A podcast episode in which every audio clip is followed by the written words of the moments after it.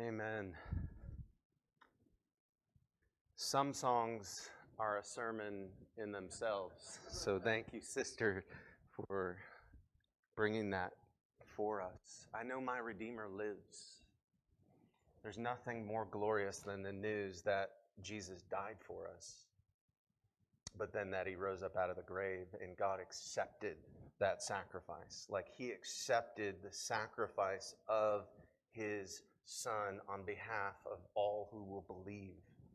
And that we can know the life giving power of Christ to break in and make us totally new. And that is the most glorious truth in all of history. And it changed history. And we're here celebrating it today because of what happened 2,000 years ago. Blew the doors open, and the kingdom of God came, and the Spirit of God began to save people, and an awakening swept across the world to where the gospel is on every continent. And people sing, I know my Redeemer lives, because he didn't stay in the, the, the grave. He swallowed up death in victory, and he rose up out of the grave. Amen. So let's come to Luke chapter 8 together, and I'll pray for us. Luke chapter 8, and we're going to be in verse 40, starting in verse 40. Let's pray. Father God, I just thank you for the resurrection of Jesus Christ, Lord, that you saw fit, Lord, to send your Son into the world on a divine rescue mission to redeem broken people, to redeem people who are enslaved to various things. Lord, sin wreaks havoc in our lives, it, it, it divides, it discourages, it enslaves, and Jesus came to break the power of sin over people's lives. And I thank you, Lord God, that you are faithful and that you love us. And you love us so much that you would send Jesus into the world to save us.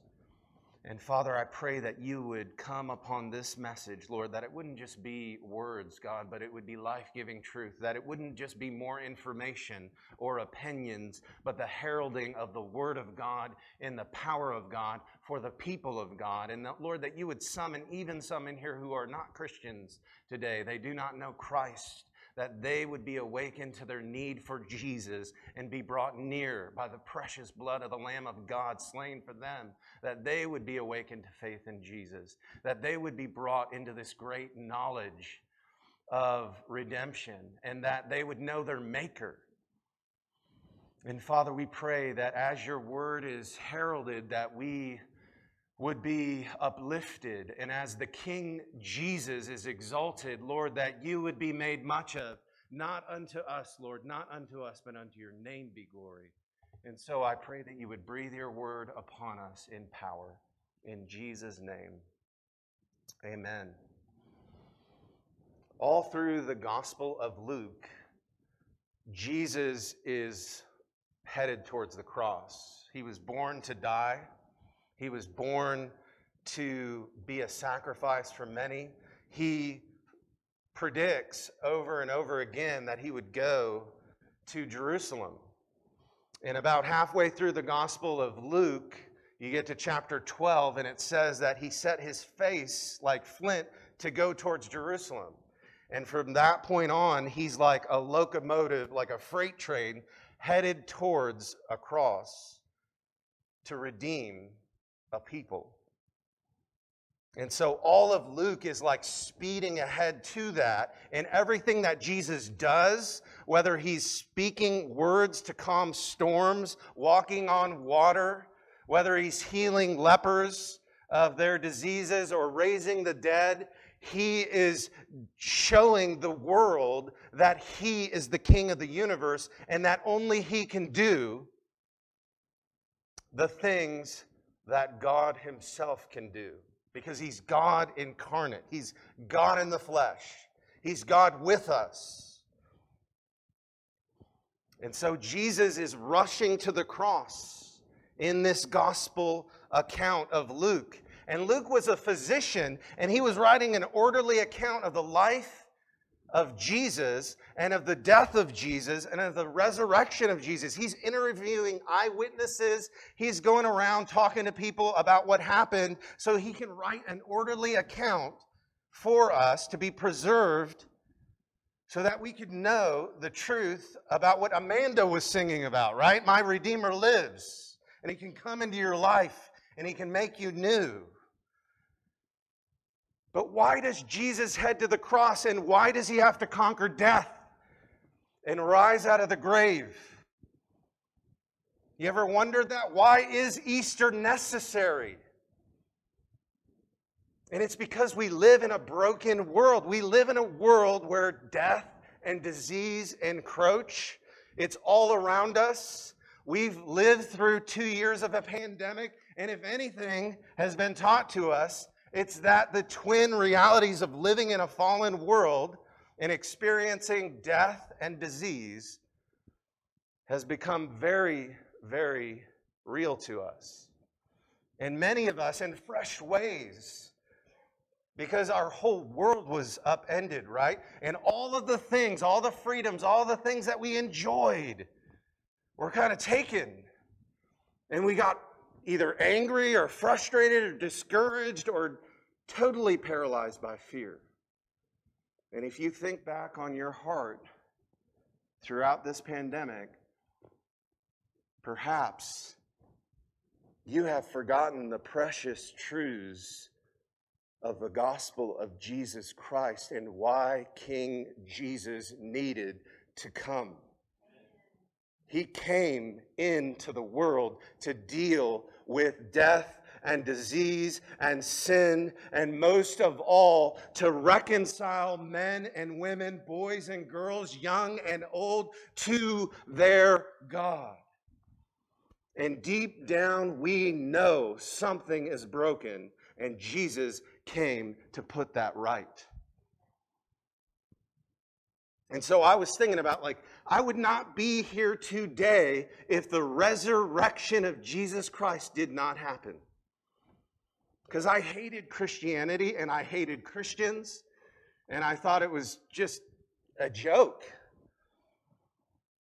And then, when I was 21 years old, a Christian full of the Holy Spirit, full of the love of God, full of the joy of God, came into my life and preached the gospel to me and told me that Jesus died for sinners and Jesus rose up out of the grave three days later and Jesus could actually change me and that I was running from God and living a life totally in rebellion. And the reason I wasn't happy, the reason I was discouraged, the reason I was chasing satisfaction everywhere else and not finding it was because I was made for God.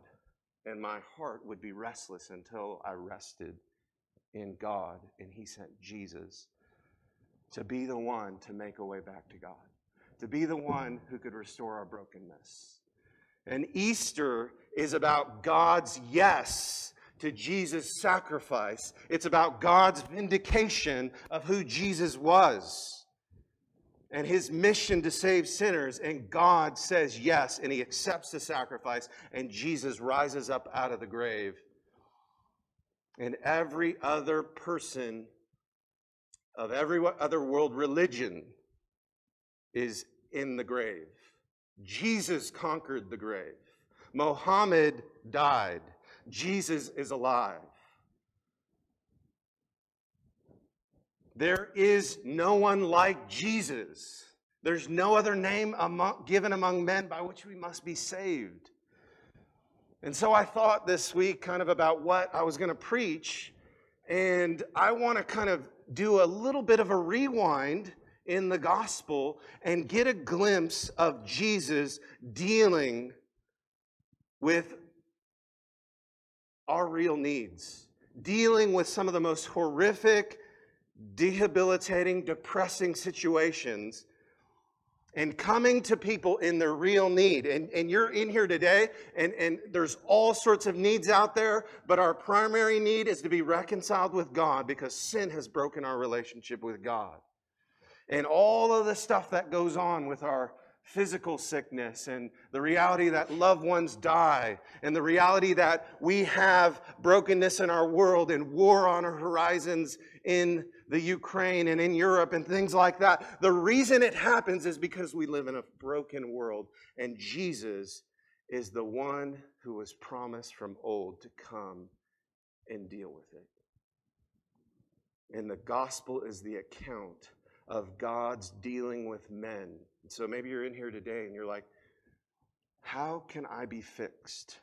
How can my heart be made right? How can some of the things that I'm struggling with, and I'm in a prison, and I need to be set free? Or maybe you're in here and you just feel unclean and dirty. Maybe you made some life choices that you just feel defiled. Maybe you're enslaved to a substance or some addiction and you have no power to break it and you've tried everything. You've spent money to do everything you could and you're paralyzed. Or perhaps you've spent thousands of dollars on psychiatrist bills and therapist bills, but nothing can deal with the real need of your heart. Nothing's been able to deal with it. And that's where Jesus enters in into our story and reminds us who he is and reminds us of the power that he brings to change lives. So look with me, if you would, at Luke chapter 8 and verse 40. Now, when Jesus returned, the crowd welcomed him, for they were all waiting for him. And there came a man named Jairus, who was a ruler of the synagogue, and falling at Jesus' feet, he implored him to come to his house. For he had an only daughter, about 12 years of age, and she was dying, deep need. And then Jesus went, and the people pressed around and there was a woman who had a discharge of blood for 12 years. And though she had spent all her living on physicians, she could not be healed by anyone. She came up behind him and touched the fringe of his garment, and immediately the discharge of blood ceased. And Jesus said, Who was it that touched me? And when all denied it, Peter said to his master, or Peter said, Master, the crowd surround you and are pressing in on you. But Jesus said, Somebody touched me, for I perceive that power has gone out from me. And when the woman saw that she was not hidden, she came trembling and falling down before him, declared in the presence of all people why she had touched him and how she had been immediately healed and he said to her, Daughter, your faith has made you well. Go in peace. And while he was still speaking, someone from the ruler's house came and said, Your daughter is dead. So why trouble the teacher anymore?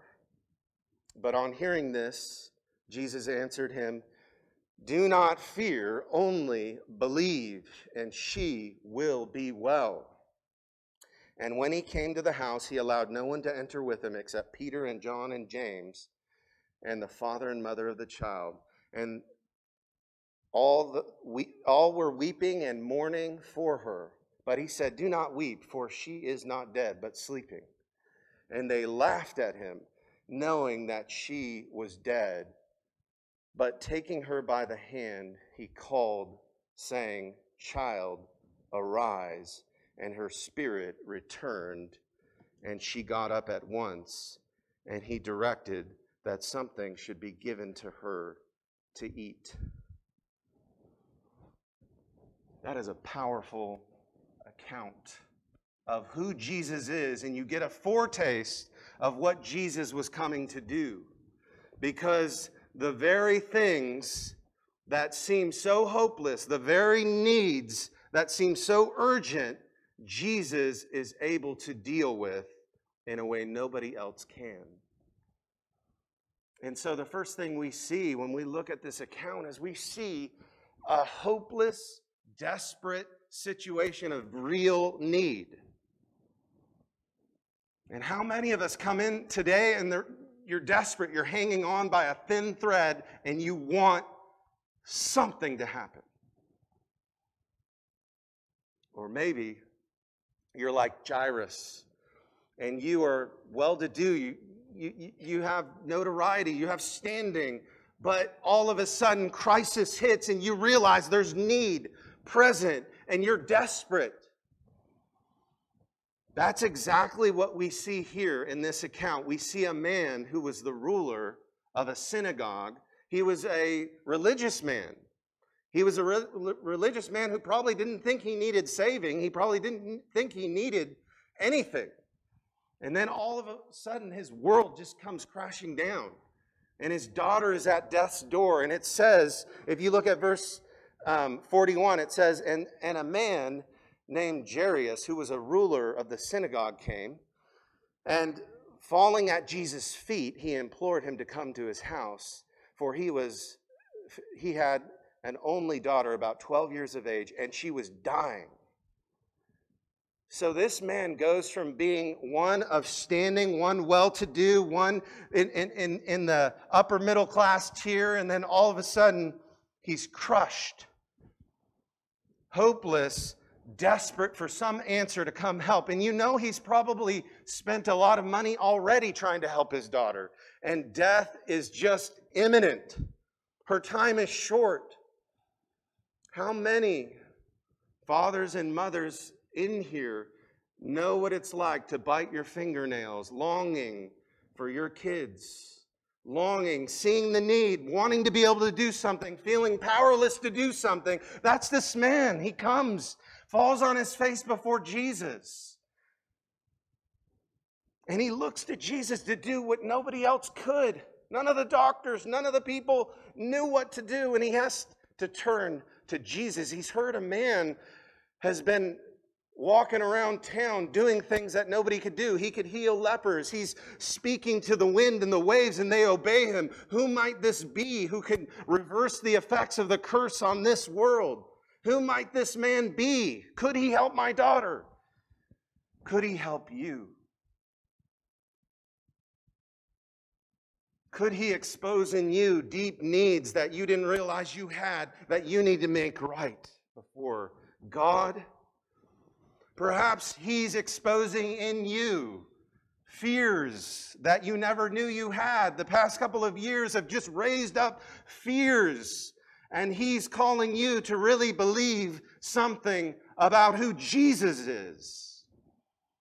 Where you felt before, I believe in the whole Jesus thing. I mean, I, yeah, I know He exists and I know He did, you know, some stuff 2,000 years ago, but it's not really making a difference in my life. Well, perhaps you haven't come to the point of desperation, and perhaps you haven't come to the point where you've fallen on your knees, where you've fallen on your face, and you've realized who Jesus was. He's the Lord of all the earth. He's the one who owns the cattle on a thousand hills. He's the one who puts the stars in the sky and knows them by name and counted them and holds them in existence. He's the one whom the wind and the waves obey, and the lepers get healed when he touches them, and Jesus remains clean, and they get healed. This Jesus was drawing out Jairus, and sometimes, or Jairus, sometimes we look at this account and we're thinking about the girl, but Jesus is dealing with the man and the girl at the same time. Jesus is drawing people to himself. He's drawing people to see their need. Have you seen your need? I can remember distinctly, I just, I, I, I, did not think I needed this Jesus thing. Like, I don't need the Jesus thing. That's what I thought growing up. I need the party thing. I need the drugs thing. I need the sleeping around thing and none of it helped. And of course, I knew that, but then I didn't know it.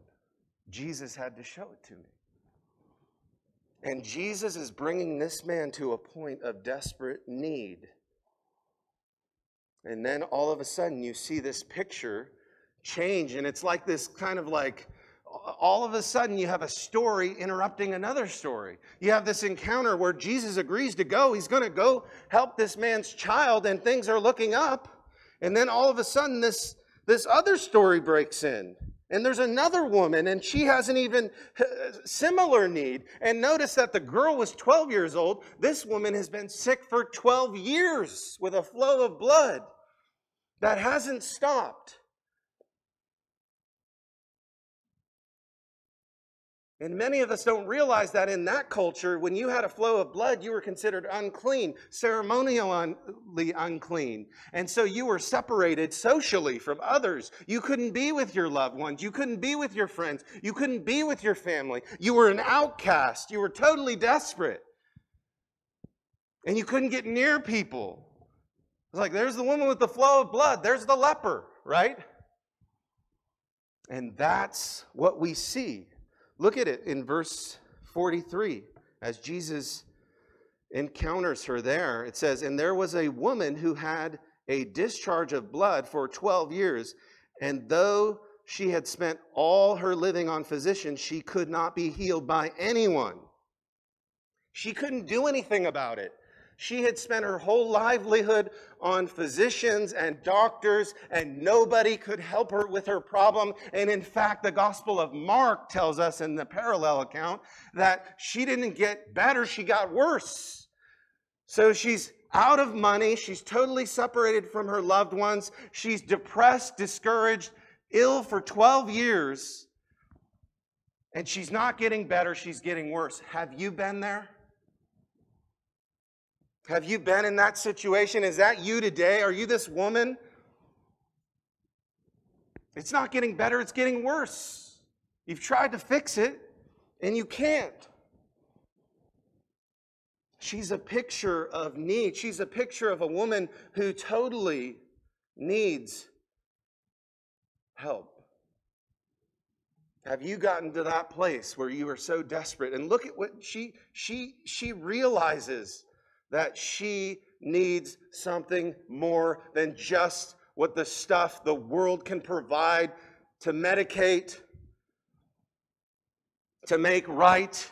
And perhaps some of you are sensing today that you need something more. You need someone different. You need Jesus to break in and heal and forgive and make new. And you need to know He's willing to do it and that he cares about you. When no one else cared about this woman, Jesus cared. When no one else would even give her the time of day. And in fact, not even the medical doctors she went to could help her. They only made matters worse. So we see in this account a picture of real need, don't we? We see a need coming forward in both a father who's brokenhearted, watching his daughter, watching his daughter die right before his eyes, and a woman who's totally separated and cut off from everything and everybody and just feels dirty, unclean, and defiled. And maybe you're in here today and you feel the same way. And I want to put forward to you the one who can actually help. I want to put forward to you the one who we can cry out, My Redeemer lives. I want to put forward to you the one who is headed to a cross to deal with death and sin and all of your uncleanness. But the next thing we see here is we see a picture of saving faith. Because what happens? It's just not, she's not just stuck in her need. All of a sudden, Jesus comes onto the scene and we see a picture of real saving faith. Look at verse 44. It's, it's, it's profound. What, what, what began as kind of a carnival of mirrors and a hall of shame that she's walking through, now she's encountering Jesus. And it says she came up behind him. She snuck up. She came up behind him. She touched the fringe of his garment, and immediately the discharge of blood ceased. And power went out from Jesus and healed this woman. And Jesus said to her, Who was it that touched me? And when all that de- denied it, Peter said, Master, there's crowds all around you. Everybody's pressing in. Imagine wall to wall people. It's like being at Disneyland. It's claustrophobic. Everybody's pressing in on Jesus. And who touched me? Now, Jesus knew who touched him, but he was drawing this woman out because she was a social pariah, right? She was, she was cut off. She's this woman with the flow of blood that everybody knows about and doesn't want to get near. And Jesus is calling her forth to publicly confess and profess her faith in Jesus. And she doesn't realize it. And look as that, that the account goes on. Jesus says, Somebody touched me, for I perceive power has gone out from me. And when the woman saw that she had was not hidden, verse 47 says, she came trembling, and she fell down before him and declared in the presence of all the people why she touched him and how she had been immediately healed. And what happens? Jesus condemns her, says, Get out of here. No. Jesus looks at her and he says to her, Daughter, which is the only time in the Gospels that Jesus calls somebody daughter, is here daughter when she was a, a, considered a leper in society and nobody wanted to be near her. Jesus is calling her daughter. Your faith has made you well. Go in peace. Your faith has made you well.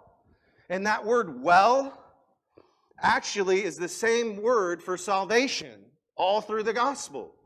So the idea there is that more is going on than just a healing of the flow of blood. This woman is being forgiven of her sins. This woman is being adopted into the family of God. Daughter of God, your sins are forgiven you. Daughter of God, you've been made clean. Daughter of God, you have been saved. That's what Jesus came to do. And he can do it in your life if you will believe. And if you are a believer, glory in that because you are a daughter or son of God by adoption through faith in Jesus. That He cares about you, that He rescues you, that He can save you. And the Christian does not have to fear disease and death in the same way as the rest of the world because it won't have the last word. Because Jesus is able to deal with our greatest problems. Jesus is the one who swallowed up death in victory. And because he lives, I will live. Because he will heal one day, and every tear from your eyes will be wiped away. Every sorrow and every suffering that you go through will be made totally new.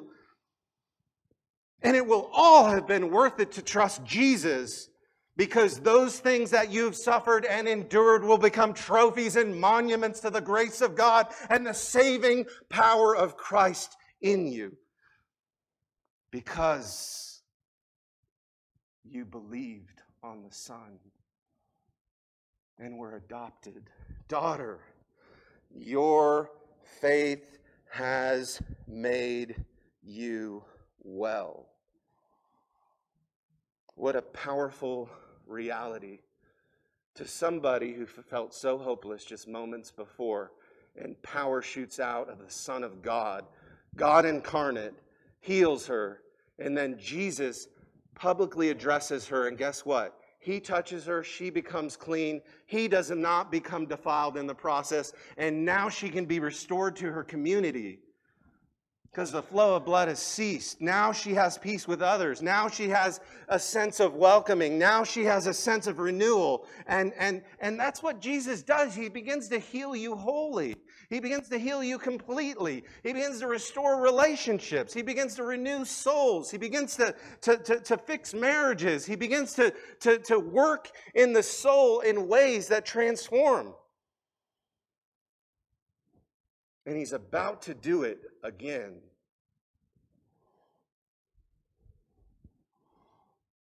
And you see this idea before you once again on the best day for this woman, Jesus takes a detour, heals her, and she's totally transformed.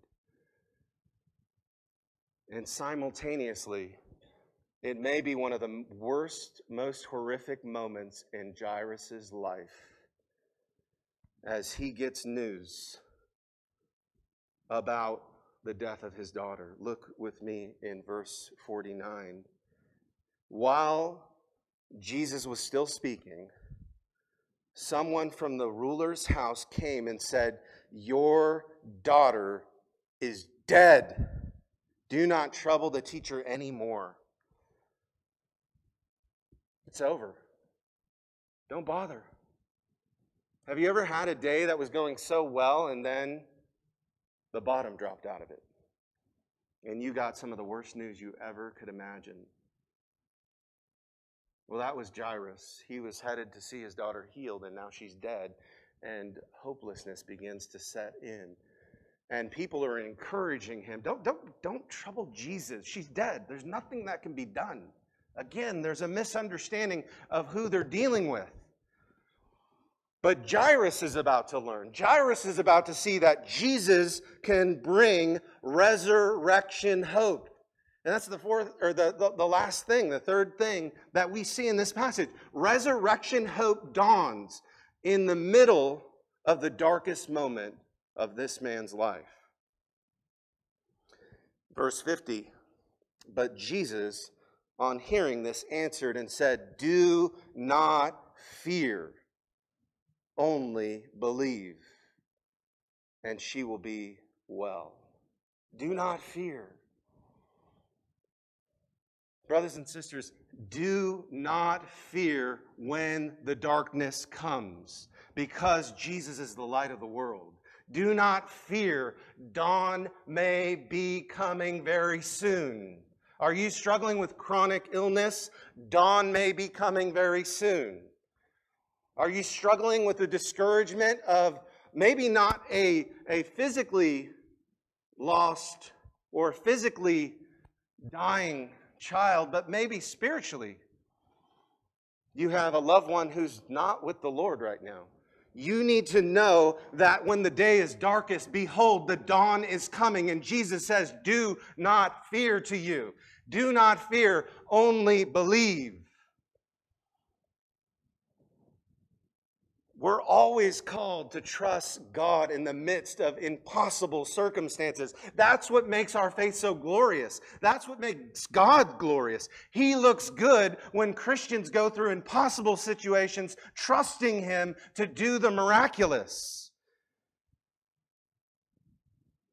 And whether Jairus' daughter gets healed then or later, Jesus is calling him to trust him right now in that moment. Do not fear, but only believe, and she will be made well.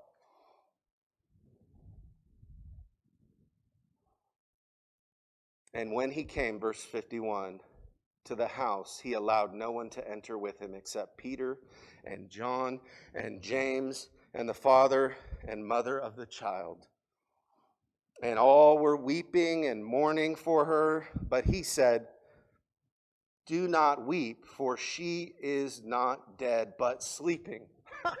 that is amazing. So, to Jesus, who knows this woman is dead, or this little girl is dead, but sees it as but a nap because he is about to wake her up from it with a word. Because to the Prince of Life, death is but a nap before the resurrection comes. Jesus napped for three days and then he was raised up. And you will notice that the scripture reading we read from 1 Corinthians says that, that those who had bore witness to the resurrection of Jesus, some of them are still alive today, though others are asleep. They were Christians and they're only sleeping because death does not have the last word for the people of God. Jesus defeated the final enemy, which is death.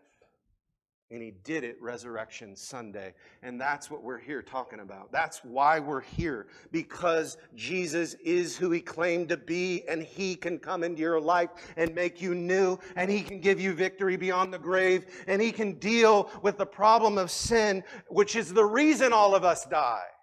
Do you know that? The Bible says that we die because we sin. That death comes in as an intruder. It comes in in God's creation intruding because sin destroys and brings death. And think, think about it sin brings destruction in marriages, in families, in friendships, in work environments. Sin destroys and it kills and it brings death. And Jesus is the Prince of Life, and he's coming to this little girl and he's telling her dad, just believe, do not fear. Her nap is about to end, and she will arise. And Jesus doesn't do any kind of magical incantation, as you will see. He comes, verse 53. Everybody around him laughs when he says that she's sleeping because they know she's dead. But taking her by the hand, he called out, saying, Child, arise. Talitha kumi in Aramaic. Little girl, rise up. And with a word, he raises her up to new life. In the beginning, God created the heavens and the earth, and he did it with his word. In the New Testament, the book of John says, In the beginning was the Word, and the Word was with God, and the Word was God. And the Word became flesh and dwelt among us. And we behold his glory. Glory as of the only Son from the Father, full of grace and truth. And this Son speaks a word to this girl, and she comes to life. And maybe you are in here today. You may not be physically in the same situation. Maybe you're spiritually there. You know you're dead before God. You're separated in your sins, and you need a word of life to break into your heart so that this Jesus thing is real and you're transformed and you're renewed and your soul is no longer restless because you found the Prince of Life and He's spoken in, and you can sing, My Redeemer lives because he's made you totally new. But it happens when you put your trust in Jesus. Because in the face of death, only he can speak a word in and bring life out of death. As C.S. Lewis so helpfully pointed out, only Jesus can make death work backwards.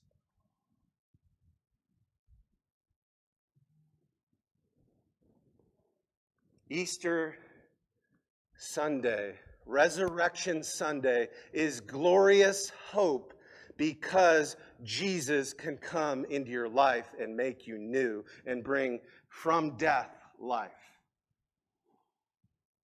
And maybe you hear the Spirit of God calling you today to repent of your sins and put your trust in Christ. Maybe you hear the Spirit of God calling you today to get real with God and come before Jesus like Jairus and just fall on your face and come before Him in humble faith and say, Lord, I need you. Rescue me. That's exactly what was happening and Jesus was able to deal with the diseased woman and actually save her from her sins, which was her greater disease. We may be tempted to look at externals and think, my biggest problem is the physical stuff I've got going on, the physical suffering, the chronic diagnosis, the tumor in your brain, the reality that, that you've got all sorts of things going on that make life really hard, but deep down beneath it all, the greatest cancer of the soul is separation from God. And Christ came to be the one who would restore your relationship with your God. And He loved you so much that he went to a cross. He ran towards the cross. He runs towards the cross all through the Gospel of Luke. And he says, I came to seek and save that which is lost. But you got to know you're lost before you can be found. You got to know you're dead before you can be made alive. And maybe God is telling you today just that very reality that you need to be brought to life. And maybe you need to hear, Arise. And Christ is awakening you to faith in Him for the first time. I think about the Calvary Chapel movement and the Jesus movement in the late 60s and 70s. There was really a, the last great awakening in America. And among the hippies, there was a great gospel resurgence and outbreak of revival, and where they were turning to drugs and acid and, and sexual immorality and, and, and communal living and all this stuff, and just living for now, living for, you know, love is love. That's where that was all born out of, right? Like the 60s. And ultimately,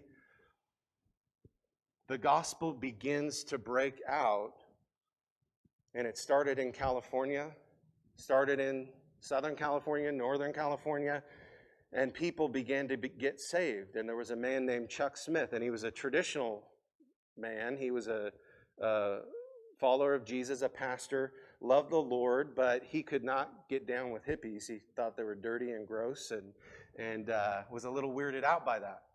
And he was recounting kind of the the story of his life Um, and I was listening to kind of a, a, biographical piece on this whole movement, and he said that the Lord was dealing with him before he was even born. His sister lay ill on a bed one day, and she was to the point of dying, just like Jairus' daughter. And the mom didn't know what to do.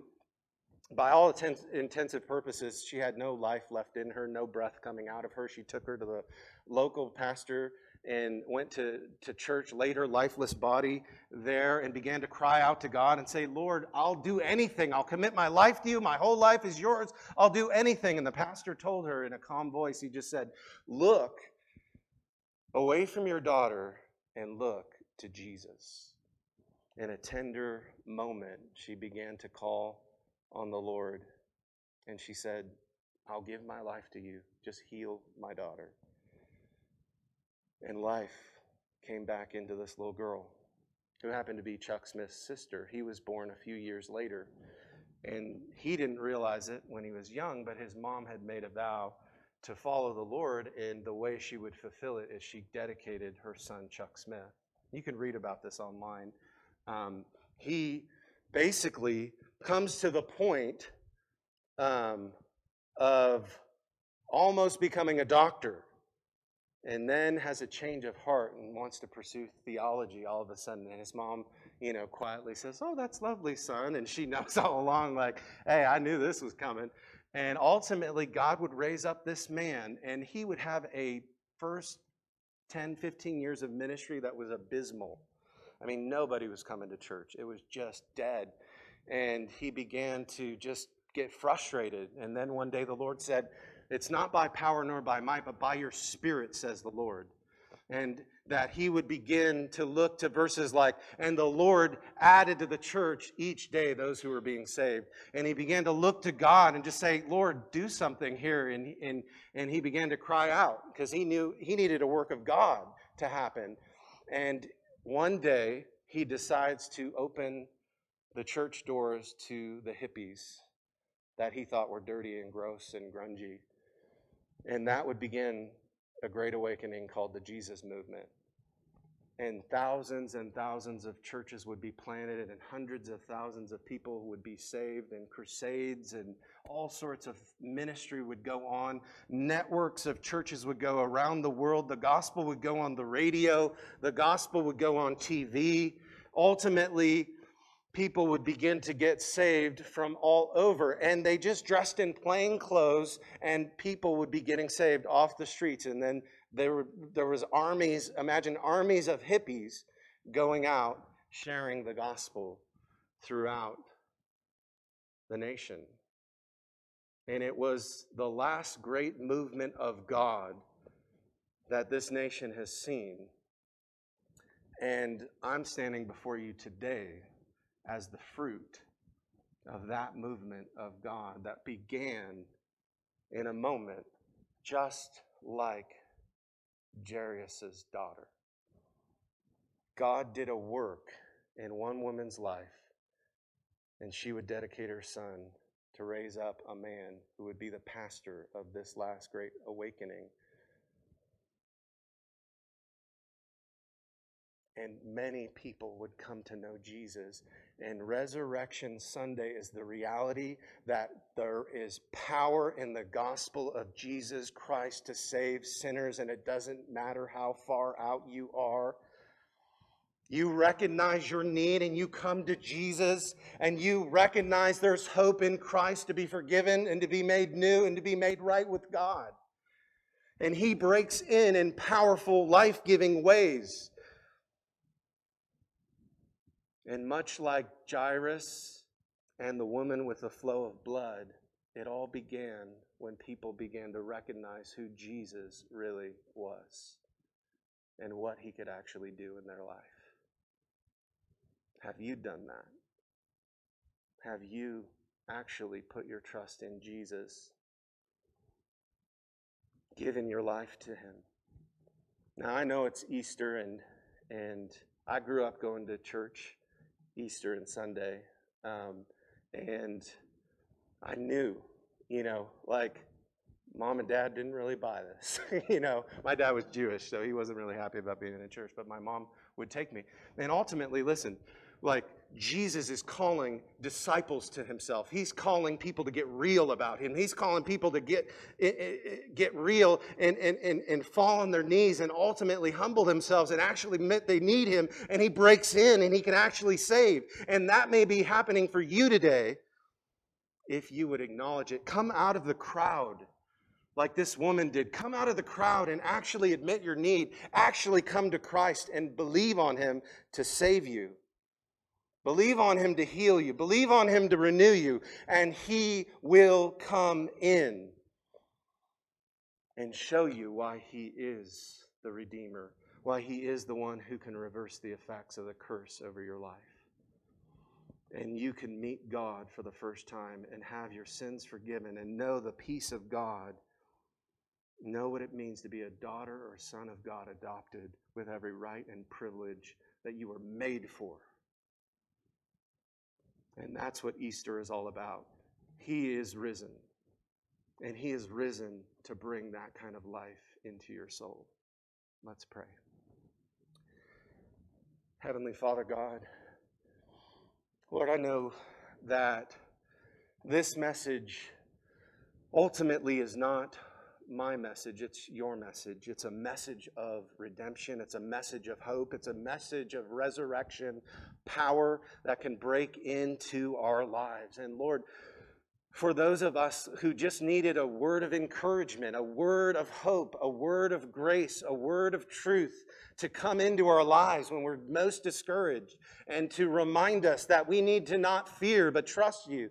Only believe and only believe in Christ and watch what he does. Father, you call us to discipleship and you call us to follow you. And I pray that we would get busy about living for King Jesus, that we would get committed to Jesus. If we call on the name of the Lord and we call ourselves Christians, Lord, that we would live for you and that we would have bold faith, that we would have resurrection hope, that we would have resurrection truth just flowing out of us, and that you would begin to awaken Henry County and Oldham County and the state of Kentucky. And Lord, bring us back to a place where we see the dawn is coming. Lord, it has been dark for so long, and there's been Christianity has become the furniture of religion in our uh, area. And ultimately, Lord, I pray that the reality of this hope would break in.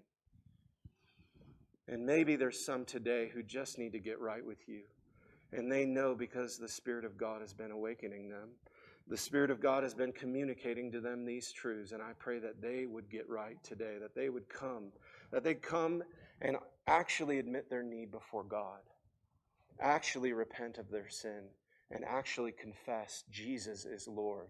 For if we believe in our heart that Jesus is Lord and that you raised him from the dead, we shall be saved. And you will cast out nobody who draws near to you. And so I pray, Lord, that we would come during this song and get great help and great encouragement in this time of need, in this hour of need, an hour of decision. Lord, that there would be some coming to you right now, drawn by your Spirit to meet Jesus for the first time in faith and reach out. In Jesus' name, amen.